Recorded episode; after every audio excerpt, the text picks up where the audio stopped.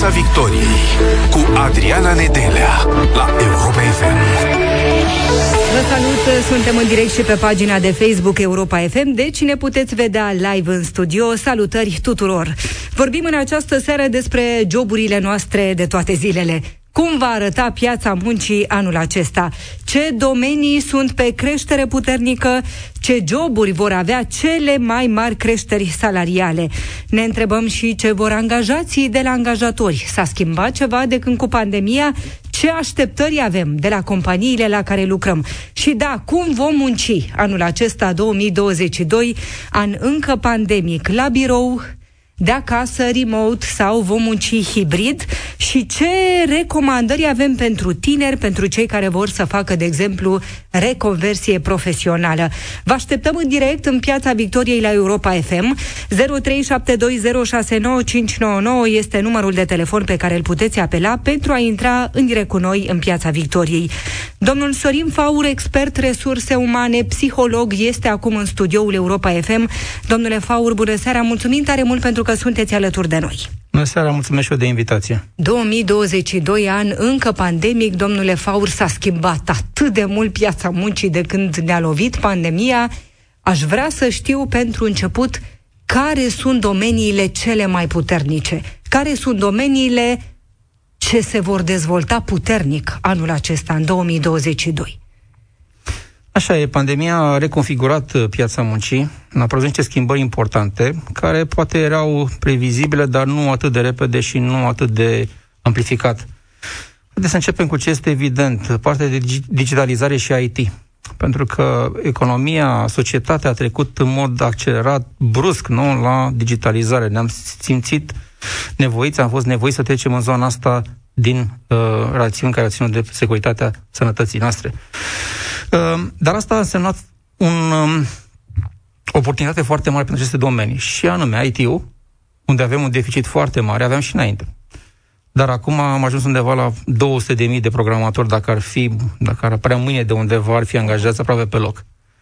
Uh, zona de e-commerce în general, pentru că tot ce înseamnă în momentul de față e-commerce preia nu, comenzile pe care le facem cu toții către zona asta, e nevoie de softuri, platforme, programatori, specialiști, web designeri, uh-huh. uh, depozite, logistică, adică e mult mai mult decât uh, partea vizibilă în spate. Zona de uh, delivery, iarăși foarte importantă, fie că vorbim de uh, curieri, fie că vorbim de platforme nu, uh, de mâncare sau uh, similare, și partea de telecomunicații. Astea sunt domeniile cele mai câștigate uh, în urma pandemiei, unde s-a simțit și uh, în creștere salariale. Da. Deci acestea sunt și domeniile unde vom avea în continuare creșteri de salarii. Da.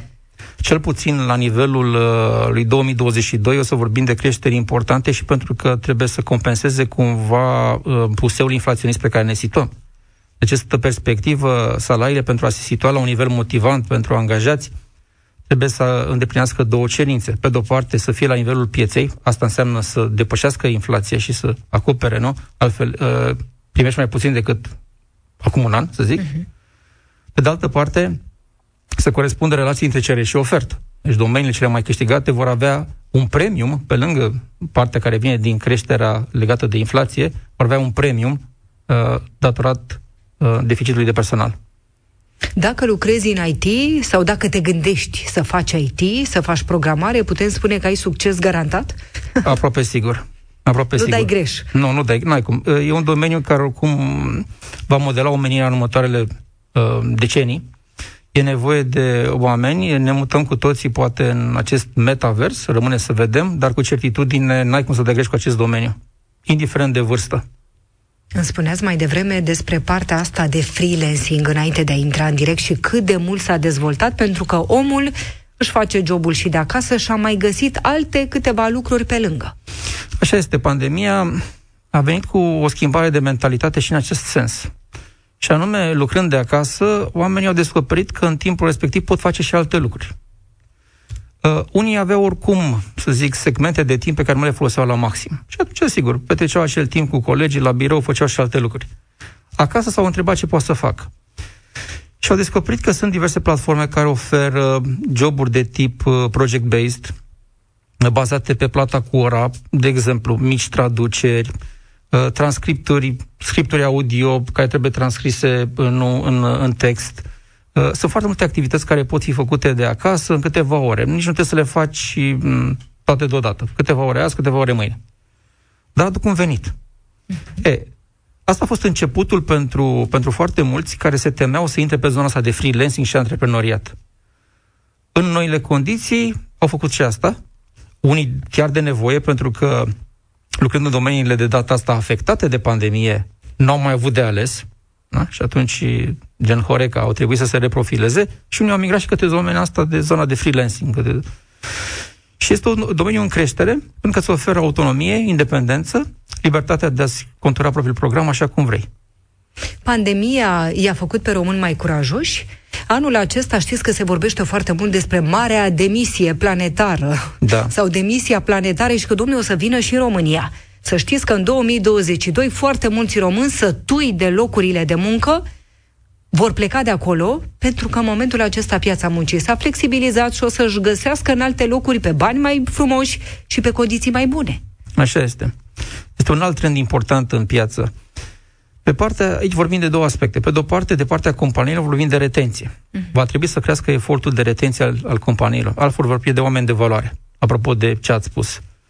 De partea angajaților, oportunitățile apărute ca urmare a pandemiei, și anume munca de la distanță, work from anywhere, um, înseamnă venituri suplimentare. Și atunci, având oportunități, având, să zic, spatele asigurat, mulți au îndrăznit să plece sau să se gândească să plece din locurile în care erau angajați. Vorbim pe de o parte de curaj, da? Pe de altă parte vorbim pur și simplu de oportunități care sunt în piață și care au devenit evidente. În această perspectivă, marea demisională, Great Resignation în engleză, vor fi uh, lucruri pe care le vom întâlni și în România în 2022. Vedem la ce nivel. Românii sunt totuși un pic mai conservatori. Uh, dar, cu certitudine, o parte din acest trend va fi important pentru că sunt foarte multe oportunități. În ultima instanță, demisiile vin și pe fondul um, unui stres, unor nemulțumiri acumulate în ani de zile. Și atunci, uh, iată, acum au uh, loc să se manifeste, să se desfășoare. Ce vor angajații de la angajatori? Cât de mult s-a schimbat profilul angajatului de când cu pandemia? Cum arată angajatul? Angajații vor respect. Uh, în general vorbind, o generație care a migrat foarte mult către zona asta de respect, uh, indiferent de vârstă, oamenii vor respect, vor autonomie, vor independență, uh, vor libertatea de a-și urma uh, visul și de a face ceea ce le place. De asemenea, vor oameni care înțeleg șefii să fie mai puțin, să zic, uh, șef și mai mult coach, mentori. Uh-huh. Uh, și vorbim și de acest trend de servant leadership. Uh, omul care te ajută să obții performanță, nu care te monitorizează sau te pedepsește dacă nu obții. O schimbare de mentalitate. De aceea putem spune că vor și șefi uh, suportivi, vor șefi înțelegători care să contribuie la performanță, nu să facă doar pressing și push pe, pe direcția asta. De asemenea, vor salarii decente, uh, vor uh, perspective de creștere, mulți nu mai au răbdare. Eu spus și asta, generațiile noi sunt grăbite uh, să evolueze, să folosească oportunitățile pe care le au, nu mai au răbdarea de a aștepta ani de zile pentru a-și clădi o carieră. Și atunci vor oportunități de creștere, de formare, vor traininguri, vor cursuri, vor perspective. Un loc de muncă devine interesant în momentul în care se permite să crești ca om, nu doar în momentul în care îți oferă un salariu. Salariul în sine nu mai este suficient ca beneficiu principal pentru a mă reține un loc de muncă pentru noua generație. Șefii aceștia, coach, mentori, există printre noi? Îi avem? Foarte bună întrebare. Nu îi avem așa cum ar trebui sau la nivelul dacă ar trebui să-i avem. Managementul trebuie să evolueze din această perspectivă. În general, oamenii pe care avem în poziții de management nu sunt pregătiți pentru această nouă direcție. Sigur, e timp pentru toate, e un început pentru toate. Dar la acest moment cred că nu avem acest tip și de manager pe scară largă. Nu-l întâlnim atât cât ar trebui. E un deficit pe care companiile îl recunosc. Companiile inteligente investesc deja în lideri, în manageri, încercând să îi formeze și pe această direcție. Um, astfel încât ei să devină mai puțin, e un joc de cuvinte, dar uh, mai puțin merge și mai mult lideri. Oameni pe care îi urmezi pentru că îi respect și pentru că îi înțelegi, nu pentru că ești subordinatul lor. Asta e diferența între un manager și un lider. Un manager îți este șef pentru că are o poziție mai înaltă în ierarhie.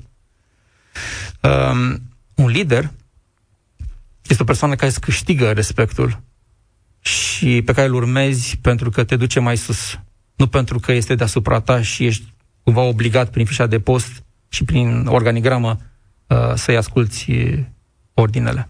Ce abilități credeți că le lipsesc șefilor din România? Comunicare. E o abilitate care lipsește, deși ar părea simplu să spui comunicare, toată lumea știe să comunice, da, toată lumea știe să vorbească, toată lumea știe să și exprime gândurile, dar toată, toată lumea știe să comunice. Comunicare, mai ales la nivelul unui grup, înseamnă să ții cont foarte mult, să fii și un pic psiholog, da?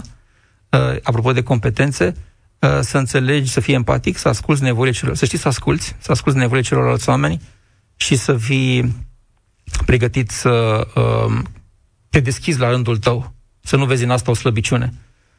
Comunicarea dezlipsește uh, și aș pune pe primul loc ascultarea și comunicarea. În rest, sigur, diferite competențe tehnice și de tip soft skills care pot fi îmbunătățite, dar uh, E o discuție foarte lungă. Deci am putea f- avea foarte multe demisii, apropo de demisiile pe anul acesta, în rândul românilor, din cauza șefilor. Păi să știți că... Oricum le or, avem. Exact. Uh, se spune că în, pe zona asta de resurse umane sunt diverse studii care spun că oamenii nu pleacă neapărat din cauza companiilor, ci din cauza șefilor. Mm. Uh, iar cauza numărul unu pentru care oamenii pleacă în foarte multe exit interviews sunt șefii direcții. Deci, uh, un manager bun, uh, un lider bun ține oamenii aproape. Uh, un lider mai puțin bun, un manager mai slab, îi face să plece. Așa încât, da, uh, șefii pot fi cauză, dar uh, să vedem și partea bună a lucrurilor. Uh, încă o dată, în noua lume pentru care ne pregătim, s-ar putea să vedem companii mai degrabă leaderless, în sensul în care, încă o dată, șefii devin tot mai puțin șefi și tot mai mult mentor și coach. Continuăm discuția noastră. Sorin Faur, expert resurse umane, psiholog, este alături de noi și vă invităm să intrați în direct. 0372069599 este numărul de telefon pe care îl puteți apela. Da, vrem să știm cum e la voi, la locul de muncă. Cum munciți? De acasă, de la birou hibrid, cum vă este cum credeți că vă veți simți la job anul acesta, în 2022? Cum ne ținem oamenii aceștia buni în companii, în interior, domnule Faur? Oamenii aceștia buni din IT, e-commerce, serviciile de curierat, freelancing, spuneați că merg foarte bine, telecomunicații, sunt oameni vânați. Da. Cum îi țin? Cum ar trebui să țină cu dinții de ei companiile?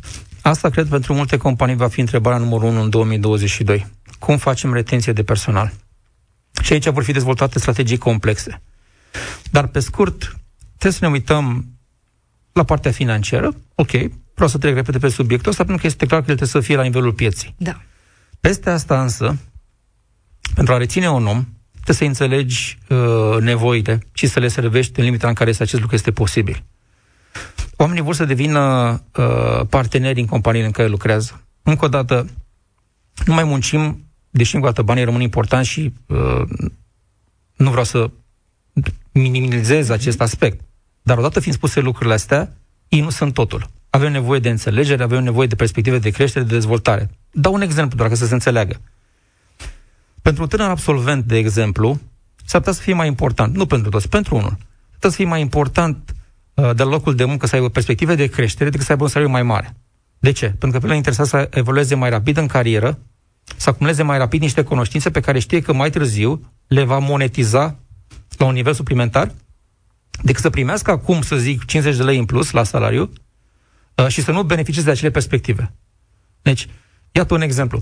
Sau pentru o tânără mică, s-ar putea să fie mai important, din nou, să primească beneficii legate de flexibilitate sau legate de uh, anumite condiții de care are nevoie. Deci să asculți nevoile angajaților este primul lucru pe care aș recomanda. Oricare ar fi acele nevoi.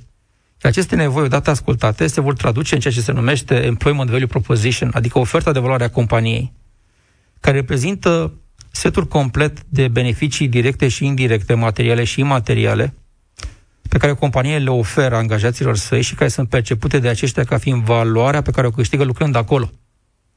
Și atenție, uh, să nu punem accent doar pe beneficiile materiale, nu știu, tichete de masă și așa mai departe, bani, uh, bonusuri și prime.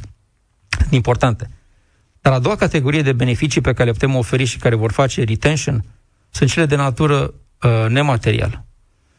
De exemplu, uh, locația, climatul de muncă, mai ales acum în, în munca de acasă și hibrid, cei care nu reușesc să transforme locul de muncă într-un loc de muncă prietenos, uh, de tip mai degrabă cafelanj, în care te întâlnești cu oamenii pentru a socializa uh, și munca să devină o plăcere, vor avea de pierdut. Um, deci uh, sunt foarte multe beneficii care nu sunt neapărat de natură materială, dar care au o pondere foarte importantă în deciziile mele ca angajat de a lucra acolo. Care și care credeți că sunt domeniile care se vor prăbuși anul acesta sau care vor fi puternic afectate în 2022? Lucrurile deja s-au așezat din 2020 până în prezent, așa că nu vom avea surprize neapărat în direcția unei prăbușiri sau unei afectări. Ce trebuia să se întâmple s-a întâmplat deja. Și domeniile cele mai afectate, știm bine, sigur, acum încep să-și revină un pic, au fost și legate de Horeca, servicii directe, saloane, Um, zona culturală de spectacole, de entertainment, au fost puternic afectate și foarte multe servicii care deserveau aceste domenii principale la rândul lor. Deci nu ne, nu ne așteptăm la surprize în mod deosebit în 2022 um, din această perspectivă. Mai degrabă ne așteptăm la o stabilizare a pieței uh, pe aceleași coordonate. Rămâne să vedem, evident, și cum evoluează uh, partea de Omicron și de, de, de COVID, dar, în esență, dacă lucrurile sunt uh, ok pe partea asta, uh, vom vedea din nou creștere și în 2022 și vom vorbi mai degrabă de domenii în creștere decât domenii în scădere. Cum s-a tradus digitalizarea despre care vorbeați mai devreme în munca asta remote? Că ne-a izbit digitalizarea, oricum nu ne pricepeam. Așa e. A pus multe probleme. Uh, soluția imediată au fost platformele de comunicare. Cu certitudine a ajutat. Dar să nu confundăm, să nu credem că doar la asta se reduce digitalizarea, la o platformă de comunicare online și așa mai departe. Nu, e vorba de mult mai mult. E vorba de sisteme integrate care preiau și automatizează diverse tipuri de tascuri și le adaptează pentru domeniul digital. Ori, dincolo de layerul inițial care ține de comunicarea directă, care s-a rezolvat relativ repede, uh, al doilea layer este în continuare problematic. Nu avem competențe pe partea asta uh, foarte multe procese trebuie transformate și schimbate. Deci uh, se vede un deficit de, de talente, un deficit de competențe pe zona asta. Uh, nu este de ajuns să știi să vorbești în fața camerei. Asta e un lucru vorbeam acum la telefon, să zic. Acum mm. ne vedem și video. E foarte bine. Avem cu toți astfel de platforme. Este excelent. Facilitează comunicarea? Da, absolut. Rezolvă însă problemele din spate? Nu neapărat. Deci digitalizare și transformare digitală înseamnă mult mai mult de atât. Înseamnă să mutăm o parte din procesele pe care le facem manual și direct, să le mutăm într-un format digital. Ori asta este, de fapt, digitalizare de care avem nevoie. Și cum vom munci anul acesta? Ne mai întoarcem, domnule Faur, la, la cum munceam înainte de pandemie? Sunt foarte mulți oameni care deja s-au întors la birouri și uh, vom munci hibrid în principal. Uh, niciodată ca înainte, în totalitate putem spune deja după 2 ani că știm un lucru foarte clar. Nici 100% remote, nici 100% de la birou. Uh, nu e neapărat recomandat. Formula de mijloc e mai potrivită. Poate uh, să găsești un procent mai mare, nu știu, oameni care să muncească 80% de acasă. Poate invers, oameni care să muncească 80% de la birou.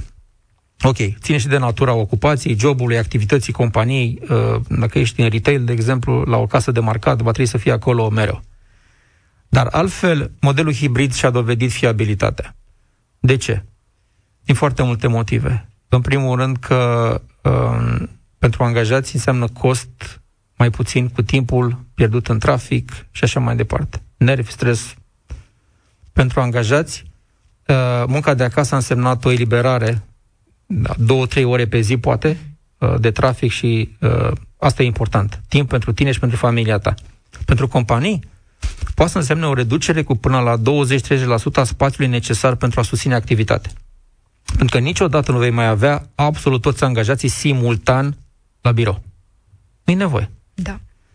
Dacă faci din birou un loc de întâlnire, uh, un loc de socializare, de comunicare și de rezolvare unor aspecte care sunt absolut necesare a fi rezolvate prin uh, comunicare directă, atunci ai nevoie de mai puțin spațiu.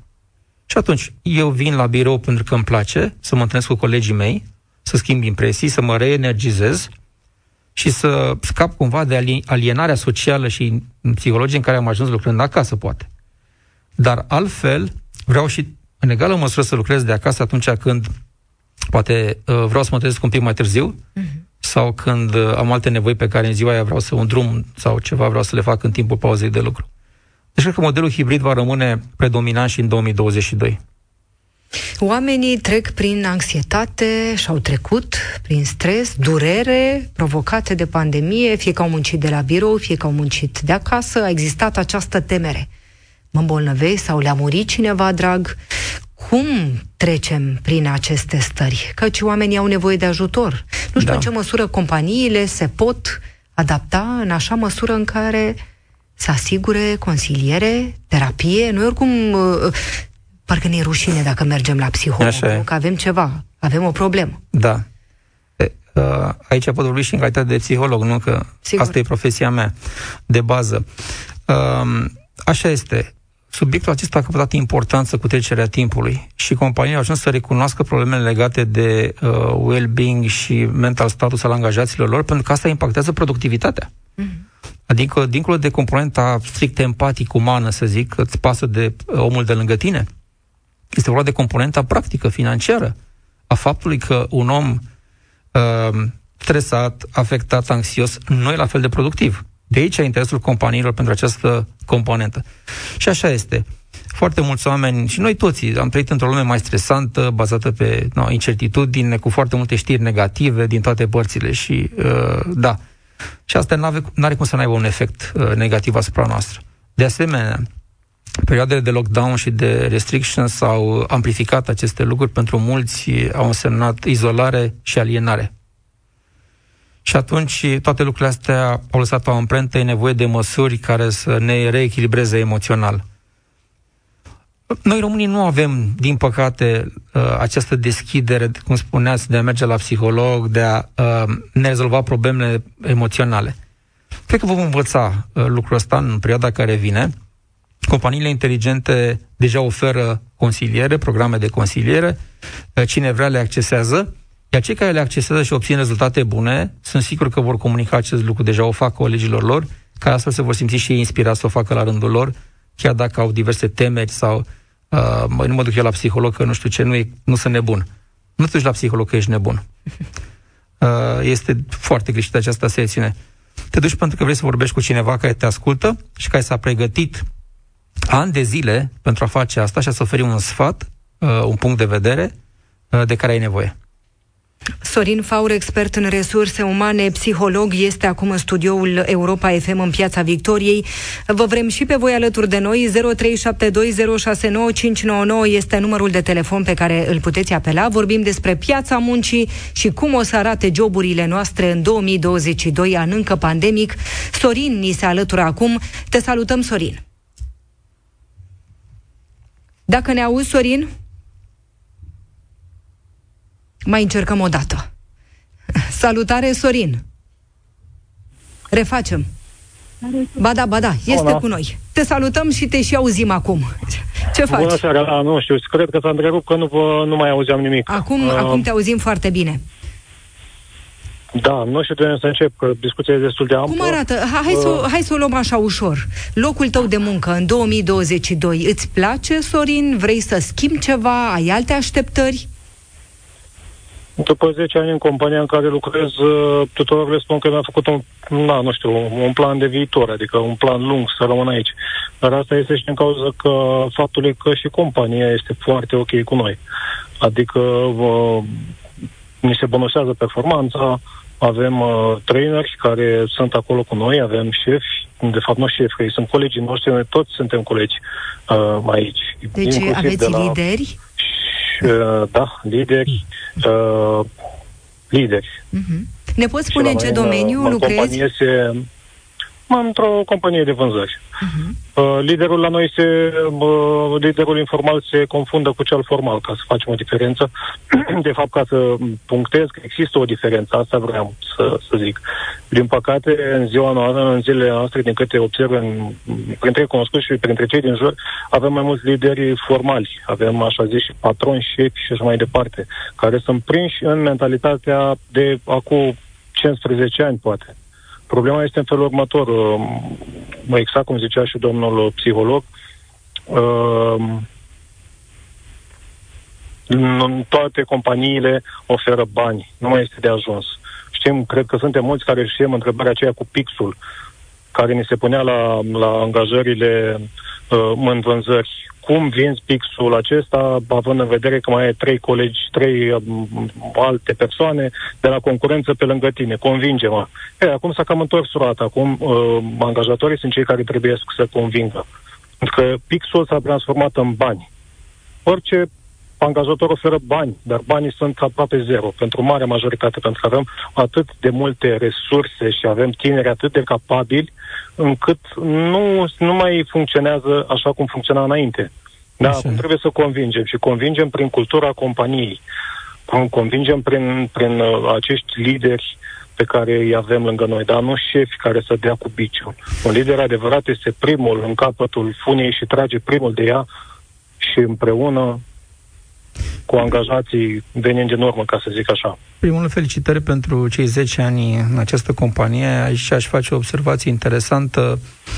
Perioada de petrecut în momentul de față la un loc de muncă scade dramatic. Uh, sunteți o excepție lăudabilă.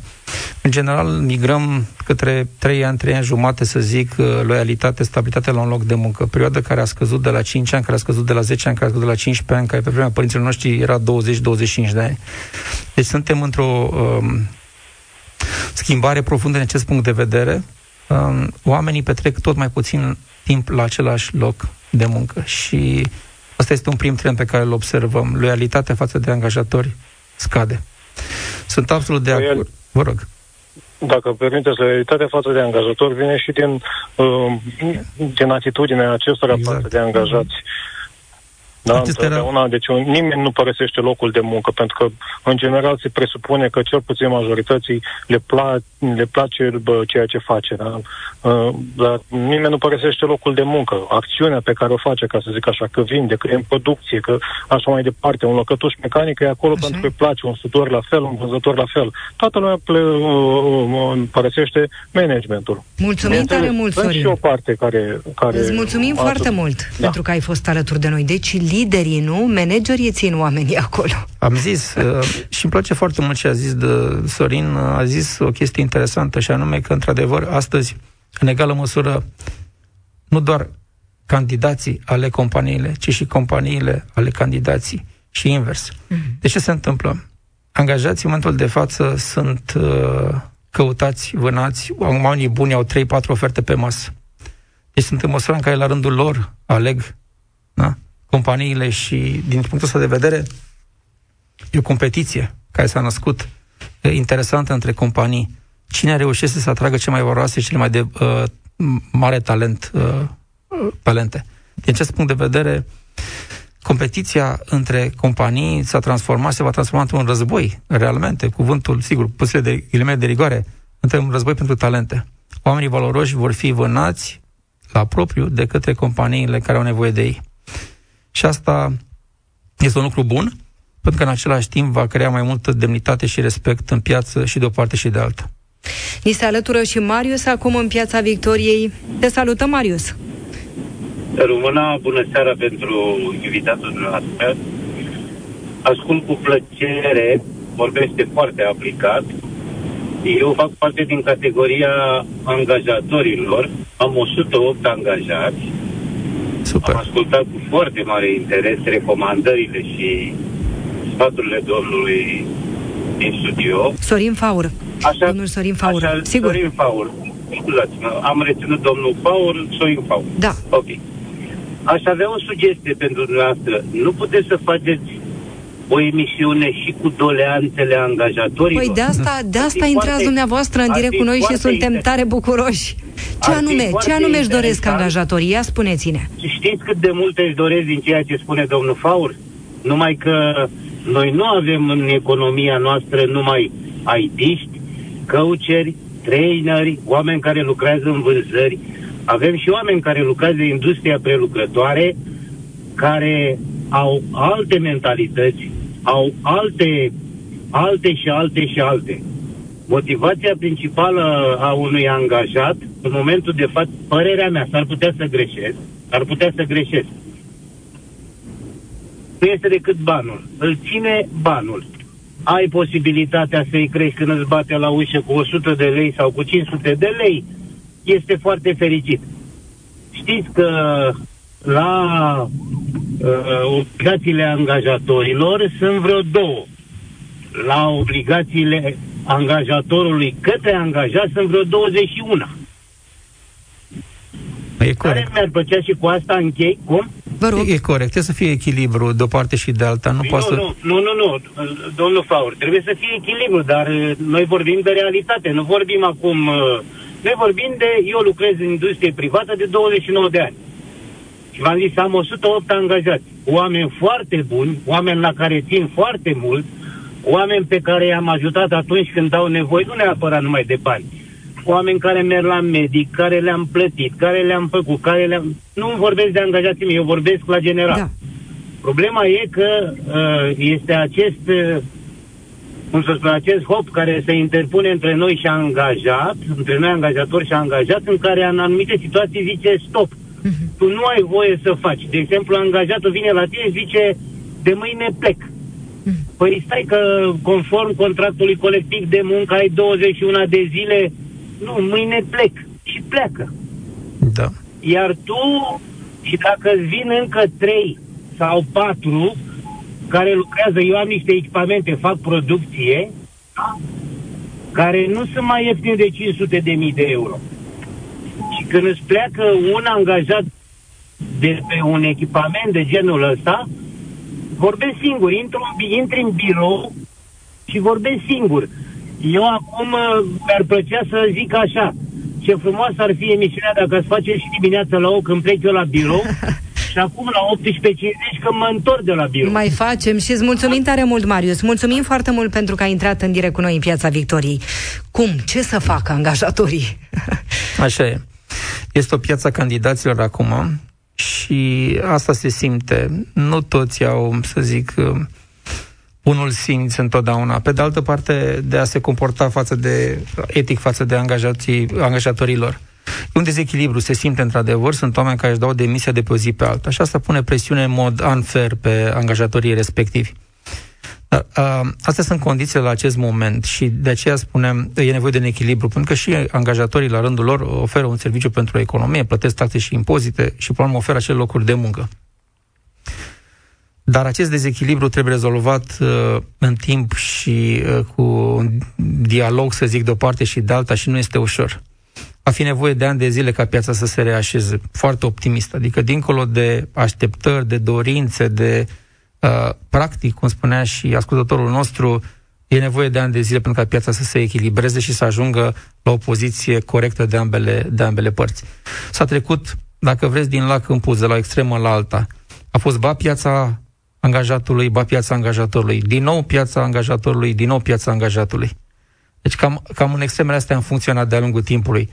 Am trecut de la am 100 ca tine la poartă și dacă nu ai grijă te dau afară mâine, cam cu cine să te înlocuiesc, am trecut de partea cealaltă acum când candidații spun am cinci oferte pe masă, uh, mâine îmi dau demisia, dacă nu primesc asta sau asta.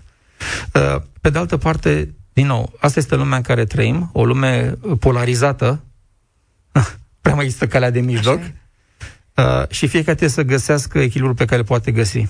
Ocupațiile manuale necalificate, munca repetitivă dispar și vor dispărea. O să vă întreb pe final, pentru că mai avem 3 minute, domnule Faur, ce recomandări aveți pentru tineri? Ce recomandări aveți pentru cei care au 45, 50, 60 de ani și care vor să-și schimbe, să facă reconversie profesională? Da. De unde o apuci? Întotdeauna trebuie să privim la viitor. Foarte bună întrebare legată de uh, trendurile care vin peste noi. Digitalizarea va aduce o schimbare marcantă pe piața muncii în anii care vin și anume dispariția măs- măs- meserilor manuale, foarte mult, și mai ales cele bazate pe muncă repetitivă. Vor fi preluate de AI-uri în grade și proporții uh, tot mai inteligente, vor crește și aceste AI-uri, programe, softuri din ce în ce mai sofisticate. Trebuie să ne pregătim pentru viitor. Când ne alegem cariera, nu alegem cu gândul la prezent, trebuie să alegem cu gândul la viitor. Da? Și indiferent de vârstă, trebuie să vedem ce va fi fezabil pe piața muncii 3, 4, 5 ani de acum încolo, nu ce a fost piesa până în prezent. Dacă o meserie a fost căutată până ieri, nu înseamnă că va fi căutată și de mâine încolo. Pentru tineri, cu certitudine să se îndrepte către domeniile care țin de IT, digitalizare, e-commerce, toată zona asta, uh, metavers, uh, sunt zone care vor avea foarte mare succes și care n-ai cum să greșești. Um, pentru cei care au deja un număr de ani de experiență, să se uite cum își pot valorifica această experiență și să privească cu optimism în viitor, pentru că uh, cererea va fi oricum mai mare decât oferta. Astfel încât să nu rămână închistați, uh, să zic, în uh, activitatea pe care o desfășoară, că nu știu să facă altceva. Trebuie să ne adaptăm cu toți. Um, și adevărat că există o problemă pe, și pe piața din România. Știm bine, sunt proiecte de tip 45 plus, 50 plus, pentru a asista oamenii care au această vârstă și care își găsesc greu de loc de muncă. Dar își găsesc greu și loc de muncă și pentru că nu au abilități necesare noi ere pentru care ne pregătim. Și atunci, pentru a face tranziția ușoară, nu trebuie să așteptăm să cadă casa pe noi, trebuie să ne pregătim din timp. Să deprimim aceste abilități când încă avem un loc de muncă, când încă suntem la adăpost, astfel încât pe măsură ce lumea se schimbă, să putem să ne mutăm pe noi activități care altfel vor fi preluate, că vrem, că nu vrem, de robot software, de AI-uri și de uh, roboți fizici. Practic trebuie să fim foarte bine organizați, nu? Ce știu să fac, ce îmi place să fac. Exact. Să ne facem o listă. Da. Fiecare trebuie să știe la ce este bun, care sunt abilitățile pe care le stăpânește, pentru că s-ar putea să nu mai conteze nici măcar meseria pe care ai făcut-o, cât ceea ce ești dispus și capabil să faci, indiferent ce ai făcut până la un moment dat. Deci ne vom muta pe o economie bazată pe competențe mai mult decât pe o economie bazată pe profesii. Și atunci îmi fac o listă cu punctele tari și cu punctele slabe, uh, construiesc pe punctele tari, le dezvolt, uh, le accentuez. Pe punctele slabe le compensez mergând la cursuri și la activități, mă rog, de pregătire și de dezvoltare. În felul ăsta uh, voi fi pregătit pentru viitor. De asemenea, mă uit la ce ce îmi place. Uh-huh. Trebuie să fac o meserie care îmi place și o activitate care mă mulțumește și mă împlinește emoțional. Dar recomandarea finală ar fi, pentru că e mult de vorbit și pe partea de consiliere de carieră și de orientare vocațională, sunt da. foarte multe de zis. În niciun caz nu trebuie să rămânem tributari unui trecut, care oricum va dispărea. Există o zicere care spune, dacă nu te schimbi tu, te vor schimba alții. Mai bine te schimbi tu și o faci în ritmul tău. Mulțumim tare mult, domnule Faur. Vă mai așteptăm în studioul Europa FM. Mulțumesc și eu de invitație. Mulțumim foarte mult pentru prezență. Sorin Faur, psiholog, expert în resurse umane. Ne revedem săptămâna viitoare, luni. Nu plecați, urmează știrile pe Europa FM. Piața Victoriei cu Adriana Nedelea la Europa FM.